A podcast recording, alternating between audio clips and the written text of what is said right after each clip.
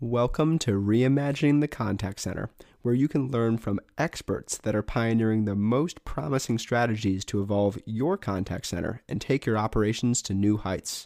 I'm your host, Mark Bernstein, and my guest today is Tim Guleri, the managing director at Sierra Ventures, a venture capital firm focused on emerging technologies with over 2 billion in assets. Tim has personal experience leading and investing in contact centers as he helped build Scopus Technology, an $800 million software company for customer support. Today, we'll be talking about the industry shifts in the contact center space, the growth and potential of contact center software as a service, also known as CCaaS, and the importance of building a resilient operation.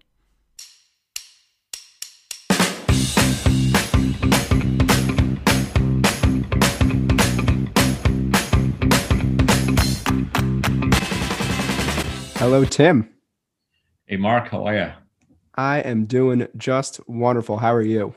I'm doing great.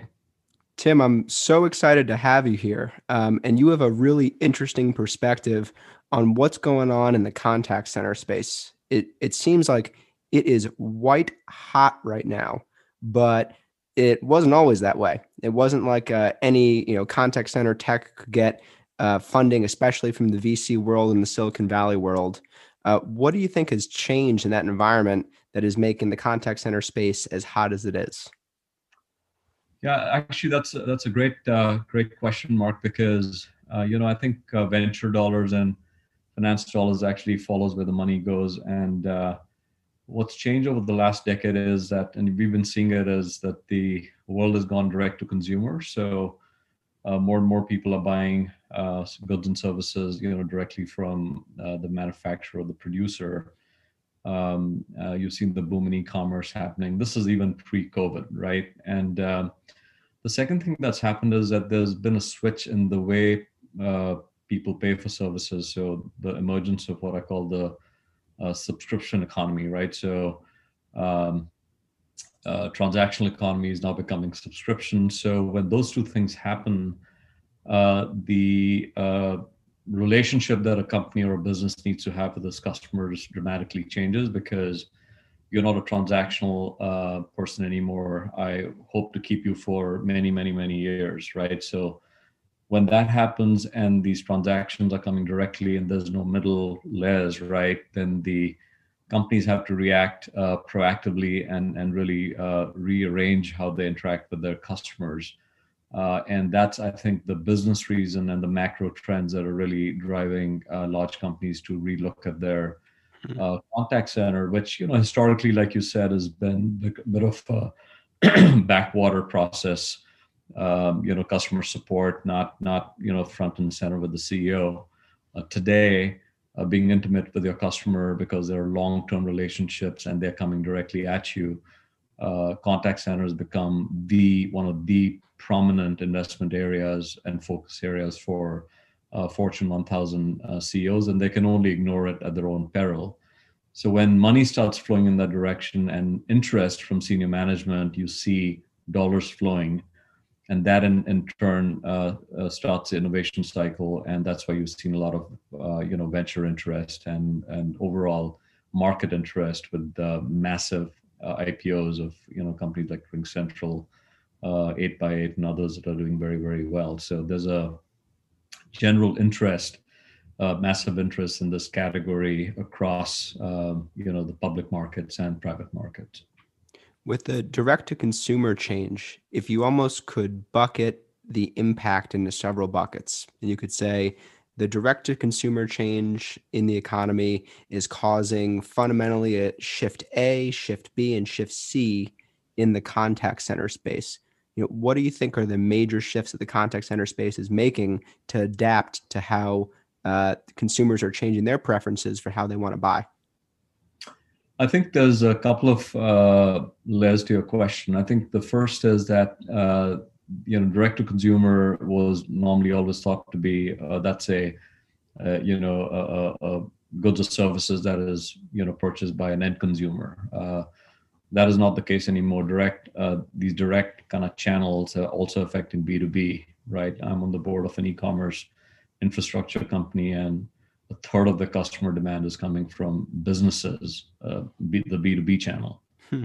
uh, which is opening up its you know e-commerce interactions, um, and and therefore uh, these these contact center operations have to be fully functional to be able to support a customer that can shop at any time, shop in any currency, shop in any time zone. So that's the second aspect of it, which is contact centers used to be you know let's let's uh, open up a 10,000 square foot you know hall in Kansas City and you know put put a thousand people down and and and that's going to be the call center um, uh, back in you know a couple of deca- uh, decades ago. Now because uh, the markets are global uh, your customers can come in from uh, you know any part in the world because of the e-commerce channel. You know your contact centers have to be multilingual. They, they have to cater to multiple time zones uh, and they have to uh, have the nuance to have the conversation, productive conversation with the end customer. And I think that is what's driving uh, the the dramatic shift uh, architecturally to the cloud-based, uh, you know, contact center, um, you know, which I think we're going to talk about here on this podcast. Uh, but I think those business drivers, which is where your customers, the international, will buy when they want to buy, kind of the Amazon effect, if you may, right? That's what's what's trickling into every part of the industry, and that's why there's a need for this flexibility for for contact centers uh, architectures. Right.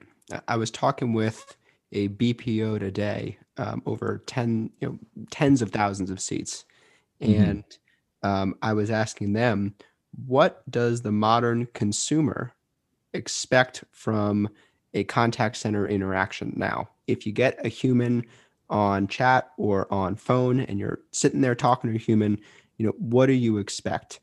And um, I'm curious when it comes to that nuance, Tim, you know, what are the nuances that consumers expect out of the live human contact that might be different than hitting a uh, virtual agent or an IVR? Well, interestingly, I think I think uh, the expectation now is they expect the efficiency uh, of a non-human contact when you're you know on Amazon and you click a button and and the order happens. So they they expect that efficiency, and they they also you know expect the uh, the um, emotional quotient, right? When you know when when they talk to a human being, they, they expect the contact center agent to be hitting on on kind of the high points on both those axes, right? Which means that you have to come to the table as a contact center agent be to have the ability to do a very efficient transaction end to end, right? And also post call, uh, how the interaction the interaction doesn't finish when you hang up. It's also what you do post call. That's super important, right? Uh, and I again go back to you know habits getting formed by what the best in class do. So for instance, when you order on Amazon, right, the minute you order, uh, you start getting a tra- tracking text that says, okay, your package has reached here and the package was here and now the package has been delivered. How was the service? So that whole interaction chain post transaction is what uh, customers are expecting from a contact center interaction. Number one. Number two is so that's the efficiency axis, right, and the completeness axis of the transaction, whether it was a customer service call or a sales call but overlaid on top of that the human aspect which is understanding what my issue is or my questions are and delivering that in a, in a very very meaningful and cogent way uh, is what what the expectation is. And that's why i think some of the technologies that you know is is leading to your success in the market which is um, almost um, knowing what the customer is going to say and then helping them along in a very proficient way. I think that's where the that's where the expectation and the buck is moving and that's why i think uh, you know folks that are providing technologies that are powered by ai that makes the agent into a super agent uh, because everything is moving to the cloud and because customers are coming from all directions with all kind of language skills and expectations i think contact centers are going to have to reinvent uh, and invest in this kind of technology which is you know bodes really really well for you and uh, others that are innovating in this market it is such an interesting observation that consumers want the interaction to feel like a human interaction but to work like a like a digital interaction Like exactly. it should it should have that emotion of talking to a human and feeling like someone cares about your issue. Um, but the experience should mimic you know what you have when you're online doing one click purchasing from Amazon. Exactly, exactly right. One of the things that um, I've been wondering is you know with the uh, way that consumers are um, with with all the things that they expect out of uh, the contact center experience and out of the agent. Um, is it harder to deliver a good customer experience today, or has the technology and the tools met the increase in expectations that our consumers have? Uh, I, I, think the surface is so large, and you know the amount of innovation that's possible uh, is uh, is is so hard to do uh, just because it's it's it's very uh, it's it's very nascent in its uh, in its birth right now. I mean these the the um, the penetration of AI and AI powered technology in a in a in a market that's you know decades old. The the contact center market.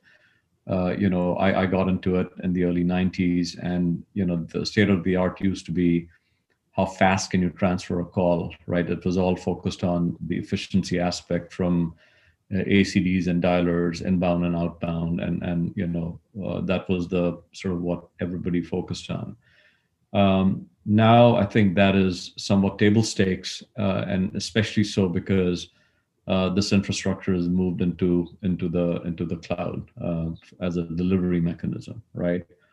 So once it moves into the cloud, all the other cloud capabilities, which is all this compute and all this uh, processing power that is sitting very adjacent uh, to your IVR and ACD infrastructure becomes available to make the life of the contact center agent better and more efficient. So this has just happened, uh, Mark, literally in the last you know couple of years, as you well know, that the uh, cloud contact uh, uh, cloud contact center as a service market, right? Uh, today, of course, it's it's it's it's growing and it got accelerated by COVID, right? Um, it's sort of growing at 30% year on year, and uh, you know, sort of in that 18 billion dollar uh, expected zone by 2024, which is a massive market. But what's more interesting is that the shift uh, is, is even more dramatic. Like today, it's I think in the in the in the low teens. If you think about the overall penetration between on-prem and off-prem. Uh, in the cloud, by 2024, it's going to be 88% in the cloud, right? So in a five-year period, it's going to have this massive shift, and in that massive shift, the the power of the cloud is going to be available to innovators like yourself that'll start applying AI and AI techniques to make the contact center experience more efficient for the agent. Because the agent, by the way, there's only 1% efficiency in the agent's life because of AI today. And that's expected to go into double digits, you know, uh, you know, here in the next four to five years.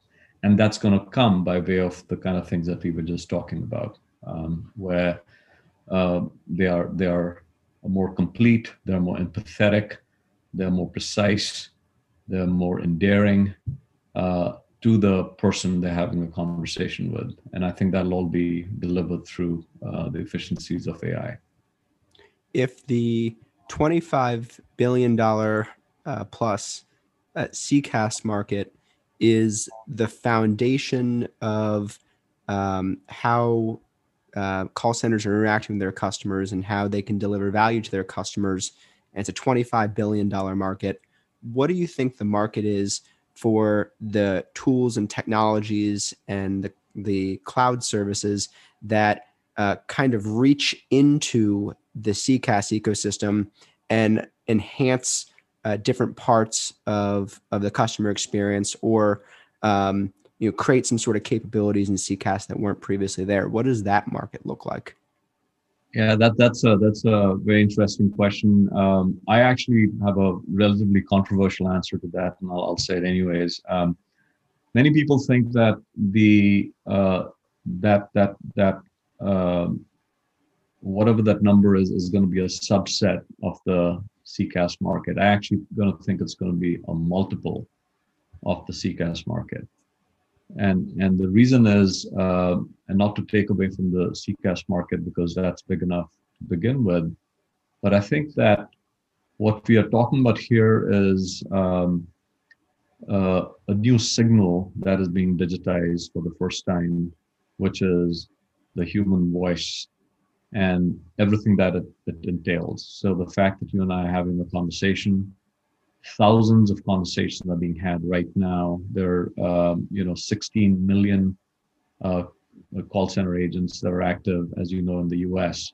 So imagine all of those people are having conversations today. Billions of words are being said and uttered, right?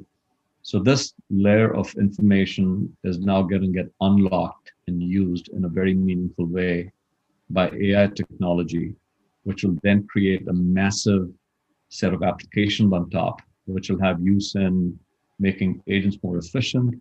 It'll have use in training. It'll have use in reuse of, of knowledge. It'll have uh, use in new products and services and capabilities that can be de- delivered and be discovered in these conversational topics that that you know agents are talking about all the time.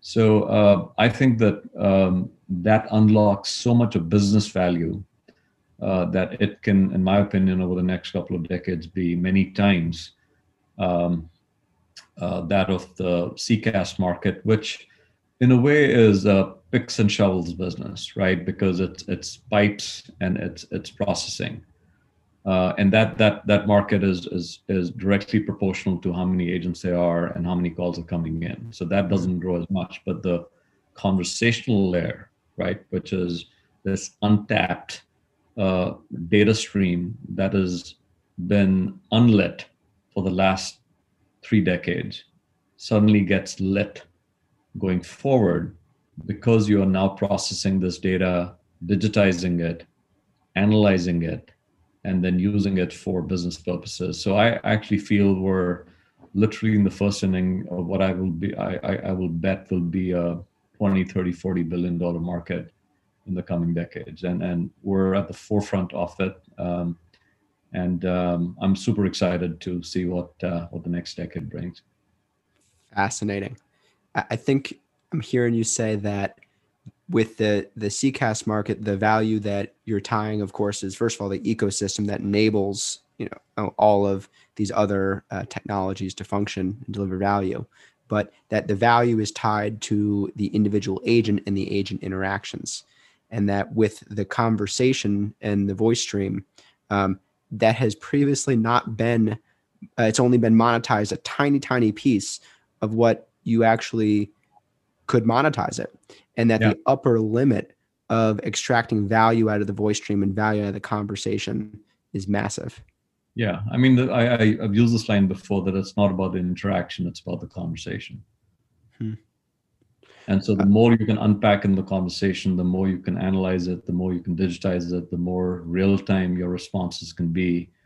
I mean, honestly, the the the um, the opportunity is limitless, right? If I went to a bank and I told them that you don't need to do surveys. I can literally have you listen in to a billion conversations simultaneously, and I will tell you what your customers are asking for by way of product uh, for the next year. What is that worth to the portfolio manager of that of that you know multi-billion dollar business? I can do the same in airlines. I can do the same in healthcare. I can I can I can you know um, take that take that those conversations and unlock directional value on which you can build business uh, value. And i think that is uh, the the untapped potential that we're talking about here. One of the things that's interesting in the contact center space is how massive the market is. Um, and i think that that influences it, it creates a very interesting competitive dynamic because on one hand everybody is seeing this massive opportunity and, and chasing at it with their full resources and full intensity. And at the same time the market is so big that in a lot of cases you might not come up against competitors as often as you'd expect um, yeah. what what are you seeing in the competitive dynamics and how all these different players are are going for an opportunity and what if you're a technology company in the contact center space should be thinking about? Uh, I, I, think you're right. The uh, the market is massive, and uh, this is where uh, I think multiple billion dollar companies um, in, in, revenue. I'm not talking market cap. Market cap would be many many folds of that can be built without effectively running into each other. And that, by the way, happened in the first generation of contact center markets, right? When I was, uh, you know, at, at Scopus Technologies back in, you know, which was in the CRM space uh, you know, during that time, there was, you know, um, in the in the CTI space, there was Genesys, there was Geotel, uh, you know, uh, obviously Avaya. Um, I mean, those are all still very very large players, right? Uh, but then, you know, they, they they continue to have massive revenue streams, and on top of that, a whole slew of new UCaaS vendors came to the market and are also thriving, right? So it's a it's a massive market uh, for sure uh, I think uh, we're going to see a couple of things. I think the big cloud guys are going to uh, provide, start providing uh, core infrastructure capabilities, which you know we can call the dial tone or routing the dial tone. Um, and I think those are, uh, you know, and then directionally we're already seeing that. Now, how successful they can be is still a question because I still feel for um, different than say, you know. Um, you're just taking AWS as an example, uh, different than you know the way you you know give compute and storage across a horizontal market. Um, call center and contact centers still happen to be very very specialized, and so um, the minute specialization starts happening, it falls out of the wheelhouse of these you know classic cloud providers. So I think that's why you're going to see um, coexistence between what I'll call specialized um, you know, um, CCaaS uh, and and big cloud vendors. There'll there'll be sort of competition. I think they're going to exist alongside each other. Uh, but then the innovation on top of that is going to be application companies like ours that are really building the next set of efficiencies in this new substrate uh, that that is the the contact center in the cloud.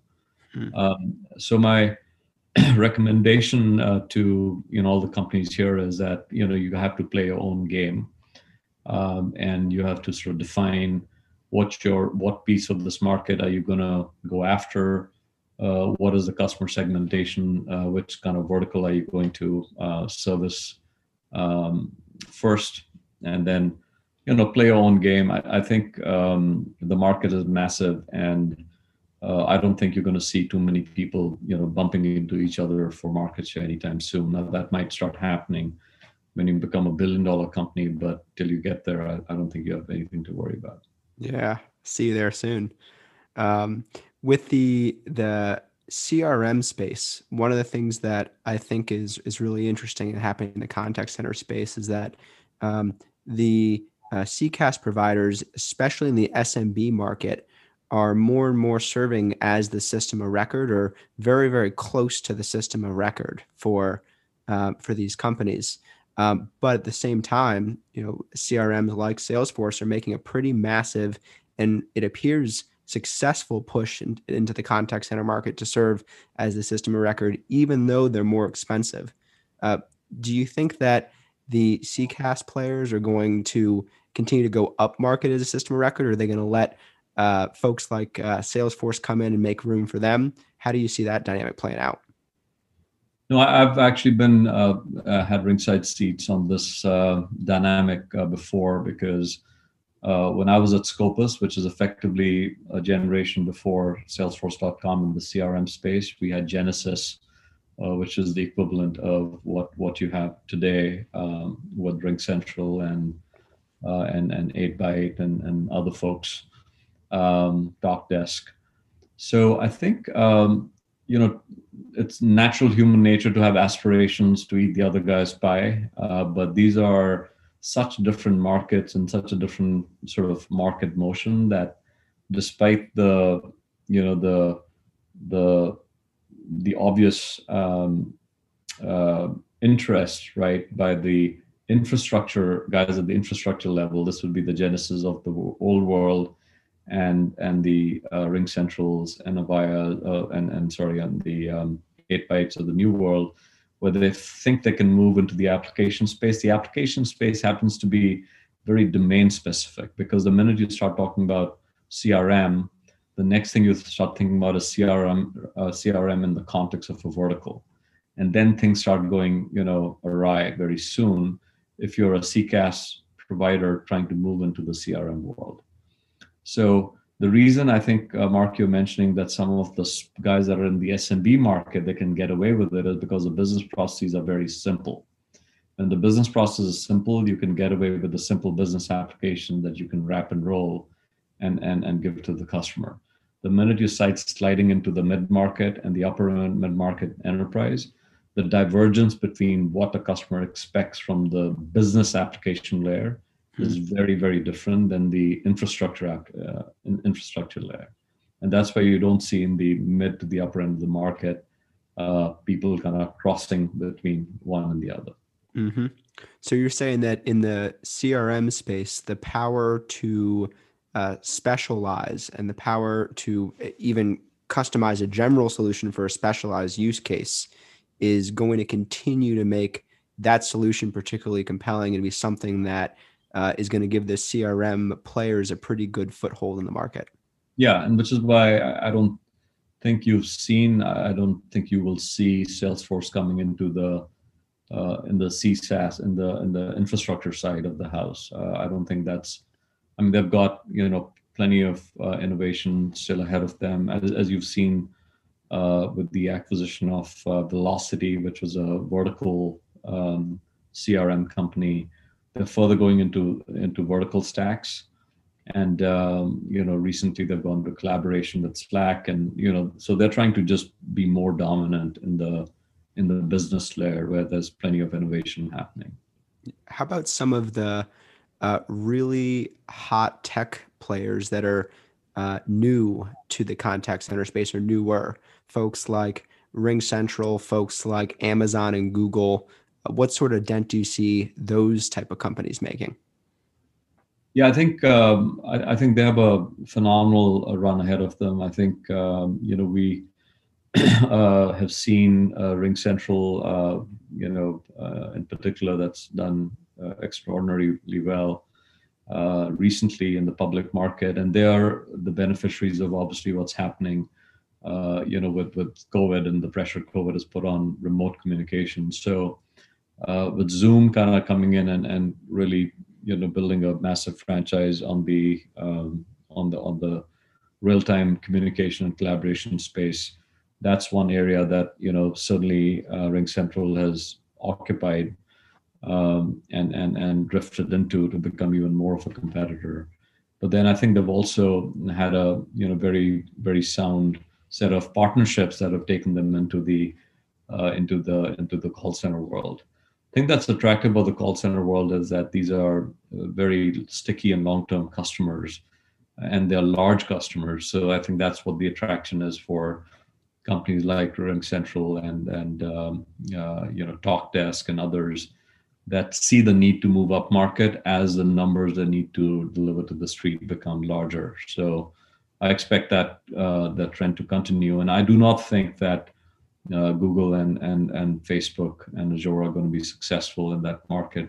To back to my prior point, it's a very specialized uh, uh, you know space, and I don't believe uh, that's that's really something that they do particularly well in. Um, I think these companies are great at horizontal scale out technology, but when it gets to vertical or vertically focused applications, they they tend not to do well. With you know some of the um, with some of the changes that we're seeing in um, what CIOs are asking for uh, that's one of the things I really uh, thought is awesome about Sierra is the CIO summit that you have. Um, what are some of the things that CIOs are thinking about as they're trying to build out their tech stack in the contact center, and as as they're seeing all these different players and options emerge, and trying to figure out what their priorities are and who they want to partner with?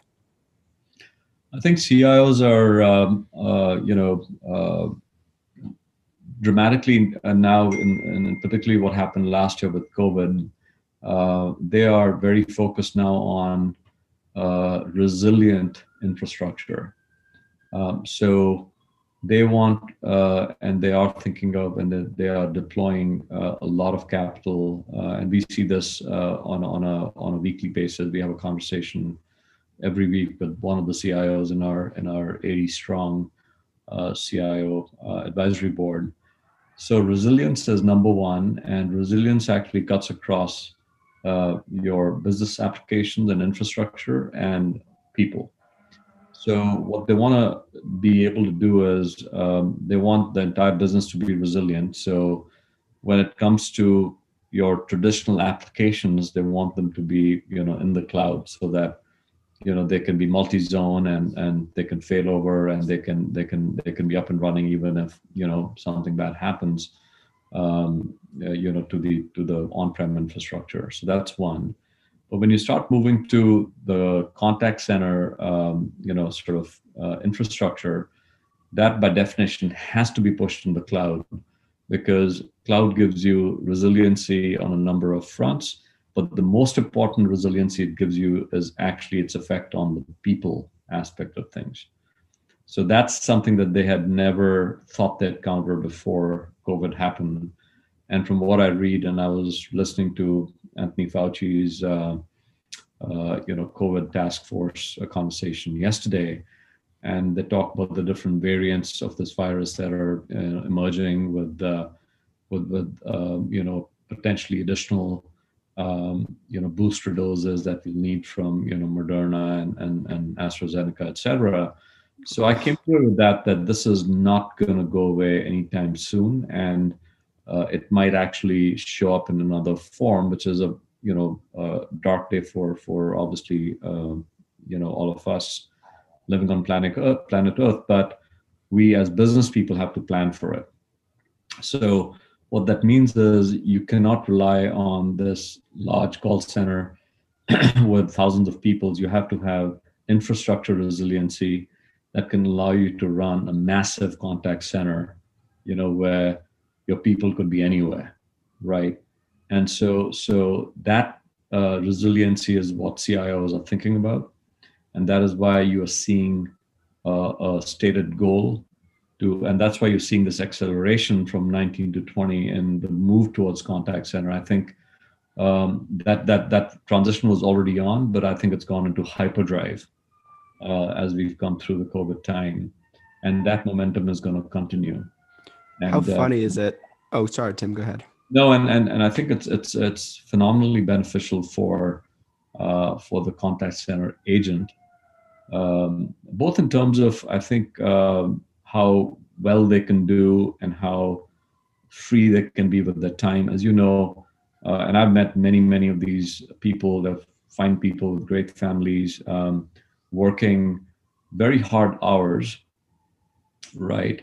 um, very hard times um, and and with not an enormous amount of pay right so it's it's it's it's, it's a tough job right and as i mentioned to you that 20 million of these people in the us doing this day in day out.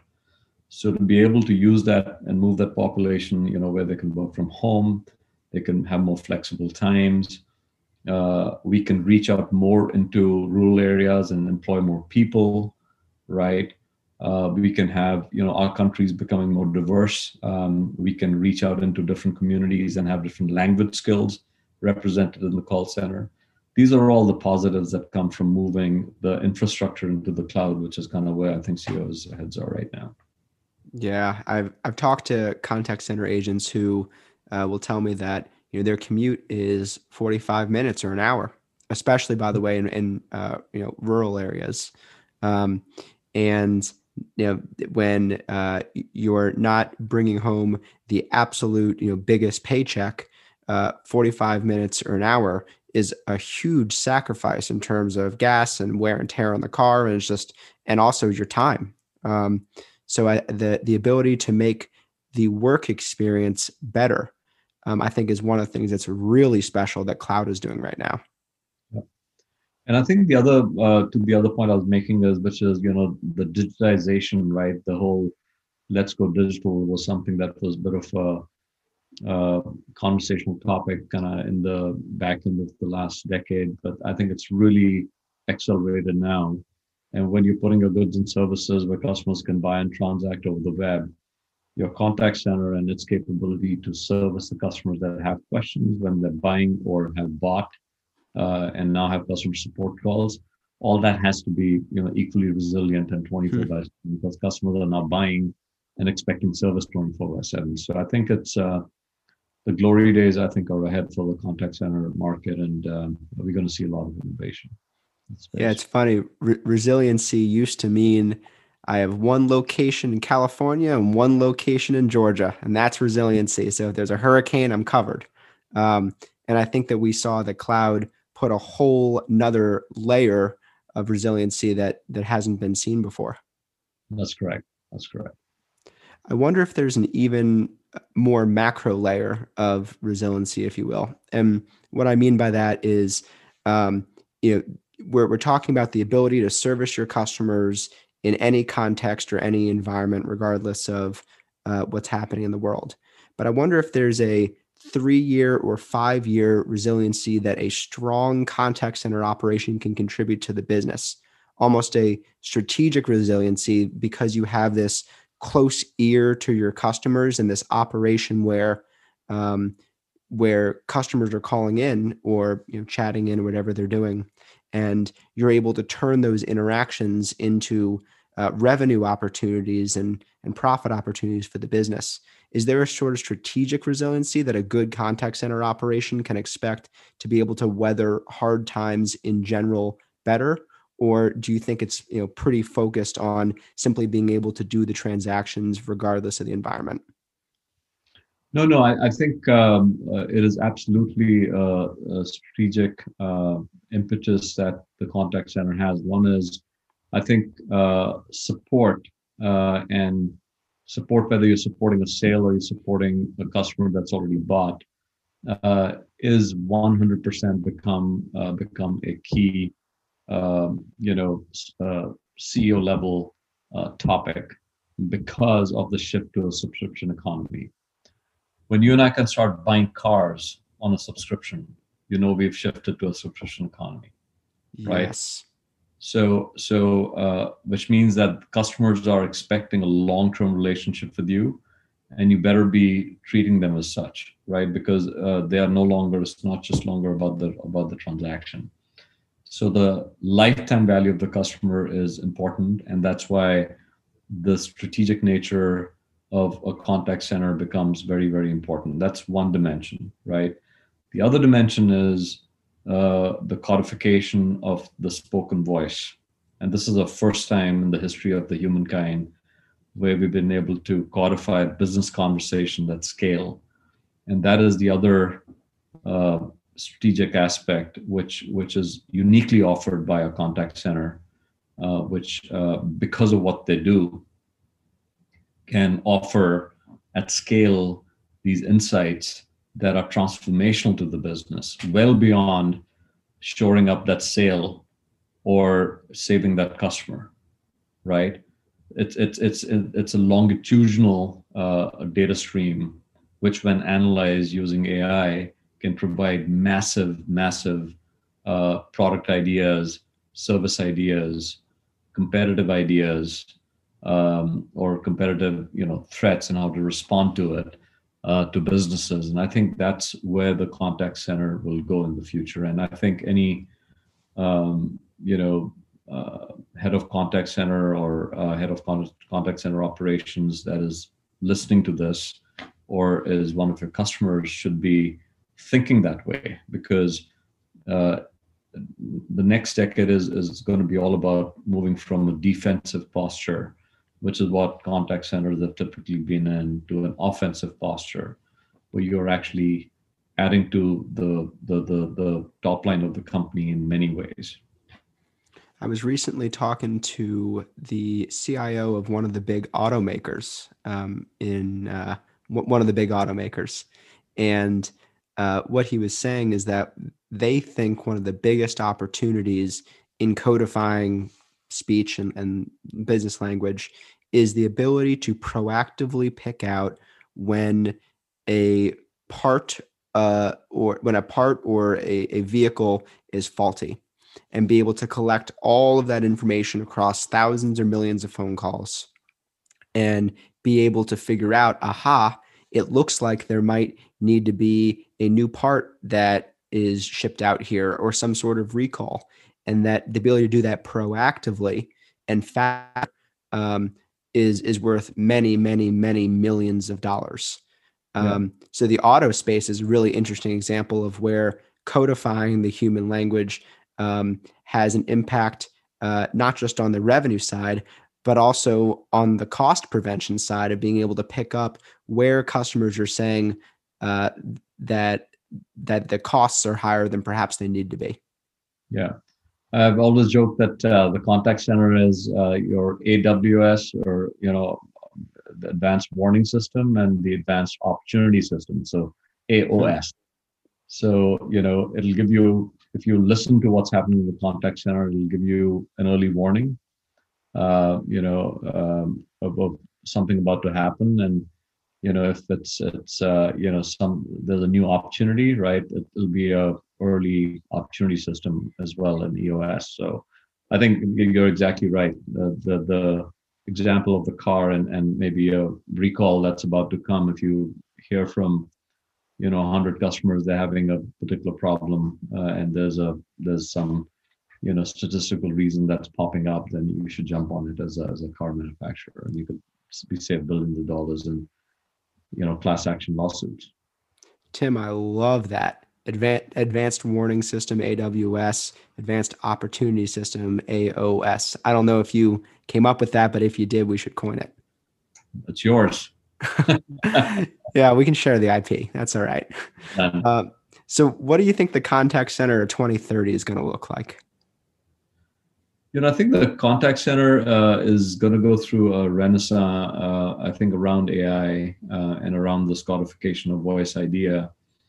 And I think, uh, for instance, what Balto does, uh, which I really love, is the fact that you, you know, give superpowers to the agent, right, in real time uh, by arming them with very subtle hints on what to say, how to say it that makes the conversation more meaningful and more efficient uh, and more fulfilling, uh, which is why the customer called you in the first place, right?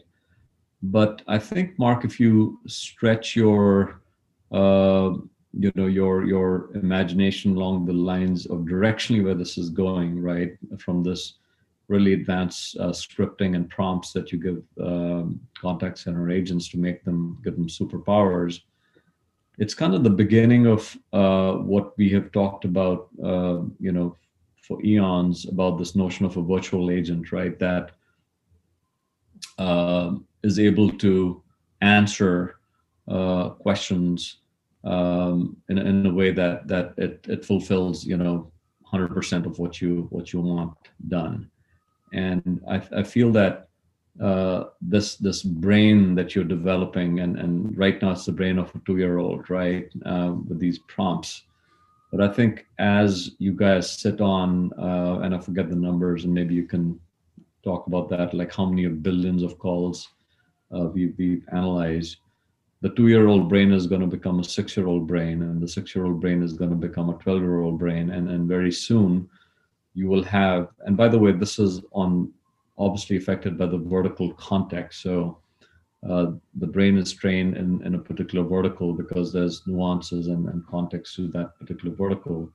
I think we begin to push in the direction of uh, a virtual agent, which um, I think would be phenomenal because then the virtual agents can be deployed to do the more mundane questions that might come in, right? And then the current agent base can do the super specialized and more value added stuff. So when i think about the virtual agents of the future it's not about doing away with the great thing that contact centers do today. It's actually about expanding it and even making it more effective.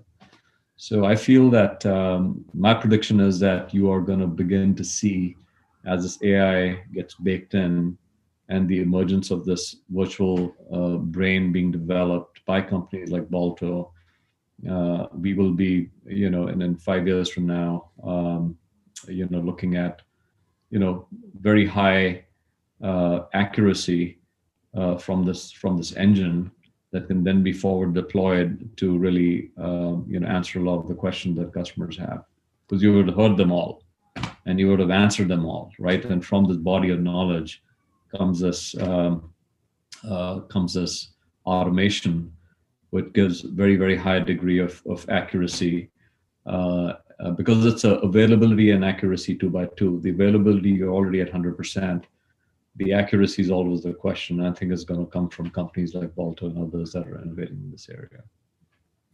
Tim, I'll sign us off with a quick nugget here. Uh, one of the things I've been thinking about is uh, where does your data set come from? If you're trying to build a virtual assistant, for example, or uh, whatever it may be, where does the data set come from? And if you're doing uh, traditional post call you know, speech analytics, um, your options are uh, either a that you're you know paying some sort of outsourced service like mturk to uh, uh, be labeling your data set and saying this was a happy customer this was a sad customer or whatever or um, option b is that you're using the analysis of the calls the correlations to try to figure out to do those labels and say this was a happy customer this was a sad customer. And you try to surface that and perhaps a supervisor you know says i agree or i don't agree. But one of the opportunities with real time guidance that's so interesting is the ability for the agent right there in the moment on the call to vote and say, I'm telling you what this was. I'm telling you this was a good call, a bad call, a good moment, a bad moment. Um, so, um, in that way, when the data source is the agent, um, that's almost the best way to create a representative picture of a perfect virtual agent is to combine all of this data from the agents themselves and how they would answer various questions and how they would act in various situations um, so when you're doing you know real-time guidance uh, you're uniquely able to do that i think it's one of the, the coolest opportunities in the space yeah, yeah i think that's that's exactly right um, because I, I think uh, contact center is all about real time.